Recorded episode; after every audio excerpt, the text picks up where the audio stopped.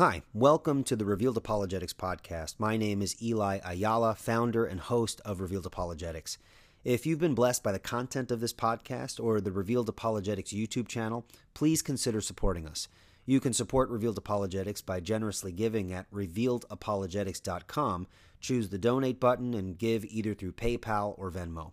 Or you can simply write a brief review of the podcast on iTunes. Your support is greatly appreciated.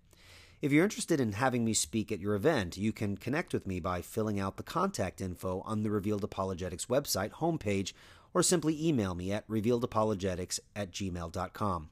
Lastly, if you're interested in signing up for my online apologetics course, information on Precept University can also be found on the Revealed Apologetics website. Folks can sign up anytime, and the course content will be sent to them. Once again, thank you so much for your support. I hope you enjoy this episode.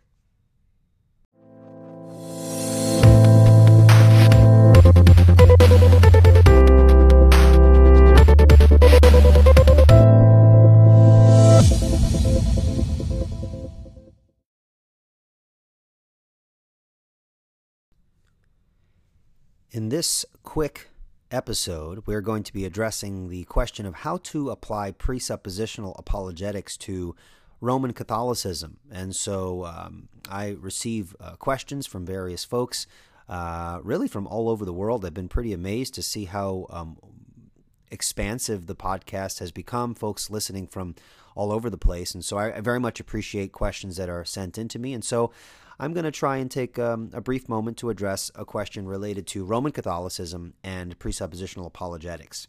And so here's uh, the question Hey, Eli, question. Since the Roman Catholic Church rejects what God has revealed in Scripture as the final authority, sola scriptura, couldn't we presuppers also challenge the knowledge claims they make? Well, it needs to be made clear that Roman Catholics affirm the authority of God's Word, and it is the authoritative place given to sacred tradition that I that I think the Protestant who affirms sola scriptura would take issue with. So to place this question within the context of presuppositional argumentation, I take this question as coming from the idea that since we as presuppositionalists argue that unless the Christian worldview is in fact true, then knowledge and intelligible experience would be impossible. I suppose the question is asking that since Roman Catholicism is antithetical to genuine Christian faith, does it fall prey to similar internal critiques that we could offer against the atheist, agnostic, Mormon, Muslim, etc.? In other words, does the Roman Catholic position provide the necessary preconditions for intelligibility and knowledge? Well, the, the presuppositional procedure against the Roman Catholic will be the same as with the atheist or any other form of, you know, what we would consider non-Christian position. That's to say, we will want to follow the answer not the fool, answer the fool methodology as laid out for us in Proverbs 26, verses 4 through 5. In essence, we do not want to answer the Roman Catholic after a fashion that suggests the intelligibility and biblical support of their professed authority, Bible and sacred tradition uh, that's the don't answer the fool uh, aspect. Yet, on the other hand, we will want to hypothetically grant the truth of their position and show where it leads. The answer the fool um, aspect of the Proverbs 26, 4 through 5 methodology. This can be done in a number of ways, uh, but I think the most useful way is to find common ground in the scriptures. Now, those who are familiar with presuppositional methodology, um, I just want to bring to your attention that we um, should not confuse um, the idea of common ground and neutral ground. If you know anything about presuppositionalism, uh, Van Til and Bahnsen, they, they spoke very heavily against the idea of neutral ground. This idea that there are facts that can be understood independent of our bias, right? It's kind of this, uh, you know, this idea that we can interpret things as far as they go without consideration of our deeper commitments. Okay, I'm not affirming neutral ground, but there is most definitely common ground that we can find with the Roman Catholic. And that common ground can be found in the scriptures. So, if the Roman Catholic position is that the Bible is authoritative and it is in fact the Word of God, and sacred tradition is equally authoritative, then the presuppositionalist will want to find internal conflicts between the teaching of Scripture and that of sacred tradition. This is called an, an internal critique.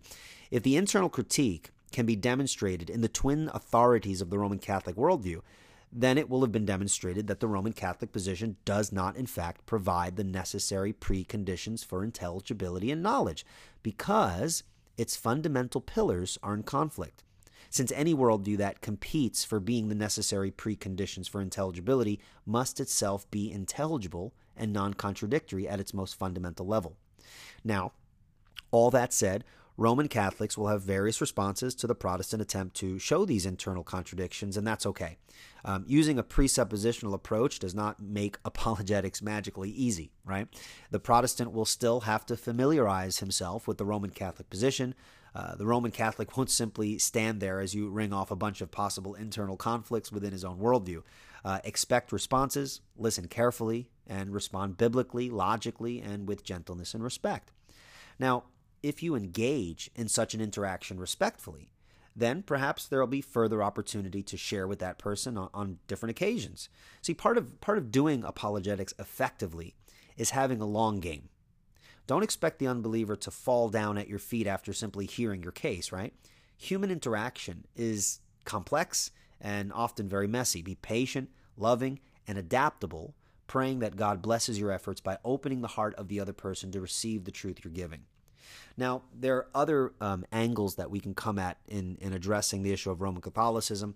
Uh, as I've mentioned in past episodes, uh, the two the twin poisons that we are to look for in all non Christian perspectives is the assumption of autonomy and neutrality.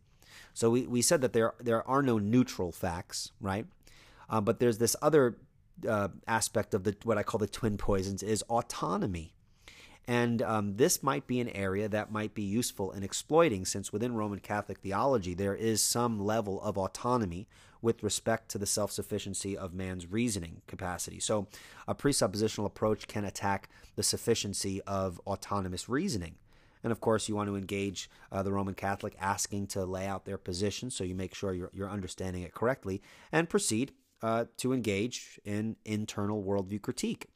And at the same time, as you're presenting kind of this transcendental presuppositional form of argumentation as applied to Roman Catholicism, the Protestant is also going to have to be in a position to respond to the internal critique made by the Roman Catholic position. Okay, because Roman Catholics can argue also internally. They could hypothetically grant the Protestant position and show that, uh, well, they'll attempt to show that given Protestant assumptions, uh, it just doesn't hold together. And so um, a key element here for the Protestant Christian and the presuppositionalist is that in order to survive the internal critique put forth by the Roman Catholic or the atheist or whoever, you must know your own position.